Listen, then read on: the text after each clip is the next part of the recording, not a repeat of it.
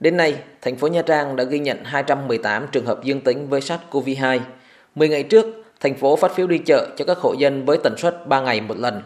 Để ngăn chặn dịch lây lan tại các chợ truyền thống, lực lượng chức năng tiến hành đo thân nhiệt, thu phiếu, nhắc nhở người dân tuân thủ 5K. Tuy nhiên, nguy cơ lây lan dịch bệnh tại chợ truyền thống vẫn rất cao.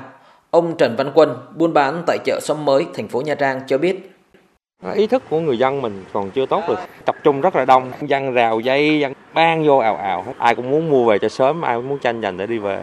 Người ta cứ sợ là hết hàng, có khi ta vào 7 8 người mình không đỡ kịp. Người gia đình mà cản mà cũng đâu có được. Tại phường Vĩnh Phước, ba khu dân cư bị phong tỏa với hơn 900 hộ dân. Việc thực hiện giãn cách tại khu vực này gặp nhiều khó khăn, bởi đây là làng biển mật độ dân cư dày đặc, nhà ở san sát, đường đi chật hẹp quanh co. Bên cạnh đó, thói quen tụ tập, buôn bán, ăn nhậu vẫn diễn ra nên nguy cơ lây nhiễm rất cao. Vừa qua, khu vực này tiếp tục phát hiện ca F0, buộc phải kéo dài thời gian phong tỏa. Ông Ngũ Quốc Việt, Chủ tịch Ủy ban Nhân dân phường Vĩnh Phước cho biết, khu vực phong tỏa khá chật hẹp nhưng có đến 900 hộ dân.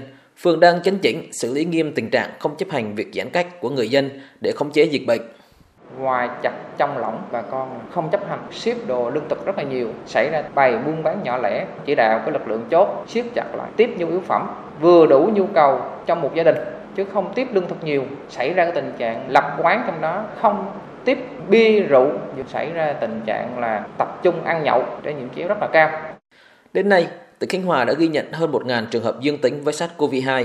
Dịch bệnh tiếp tục diễn biến phức tạp tại thị xã Ninh Hòa, thành phố Nha Trang khi liên tục ghi nhận nhiều ca mắc mới trong cộng đồng. Thường trực tỉnh ủy Khánh Hòa kêu gọi mọi tầng lớp nhân dân trong tỉnh thực hiện nghiêm các biện pháp phòng chống dịch.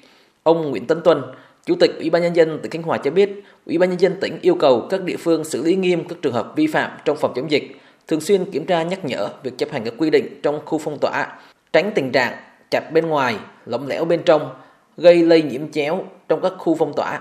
khu phố kiểm soát và xử lý nghiêm minh đối với những cái trường hợp mà tổ chức giao lưu trong các cái khu phong tỏa đang thực hiện giãn cách theo chỉ thị 16, nghiêm cấm tất cả các cái phương tiện mà không cần thiết là không ra được. Ban chỉ đạo thông báo khẩn chỉ giải quyết những cái trường hợp là xe cấp cứu, xe công vụ, xe cơ quan nhà nước đi thực thi nhiệm vụ.